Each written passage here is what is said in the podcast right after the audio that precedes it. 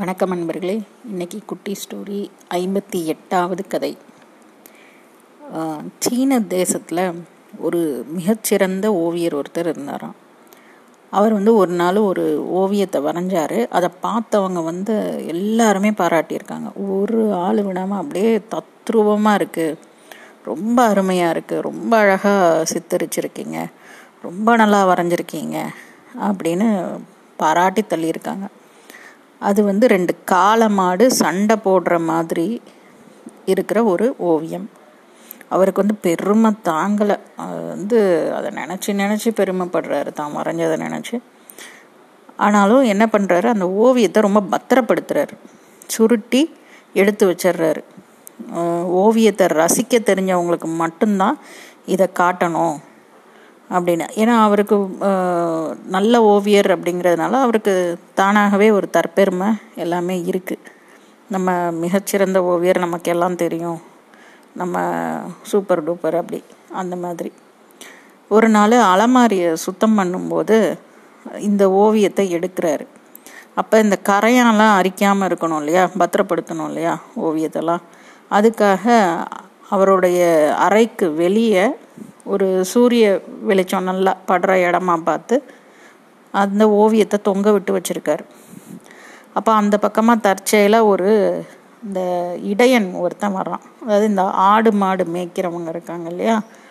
அந்த பையன் இடையன் ஒருத்தன் வந்து வர்றான்.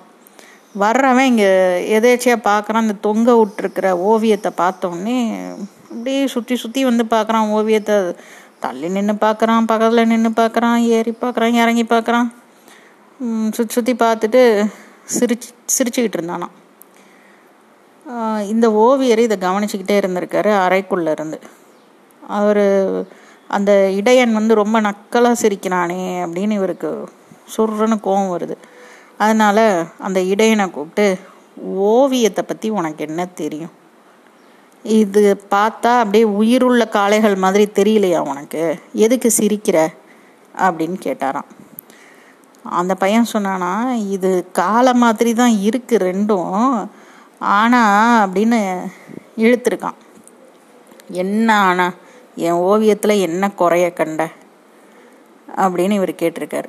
உடனே அவன் சொன்னானா மாடுங்க ரெண்டு சண்டை போடும்போது கொம்புகளை முட்டி மோதிக்கிட்டு சண்டை போடுறப்ப அதோட வாழை அதோட ரெண்டு கால்களுக்கு நடுவில் தான் வச்சுக்கும்.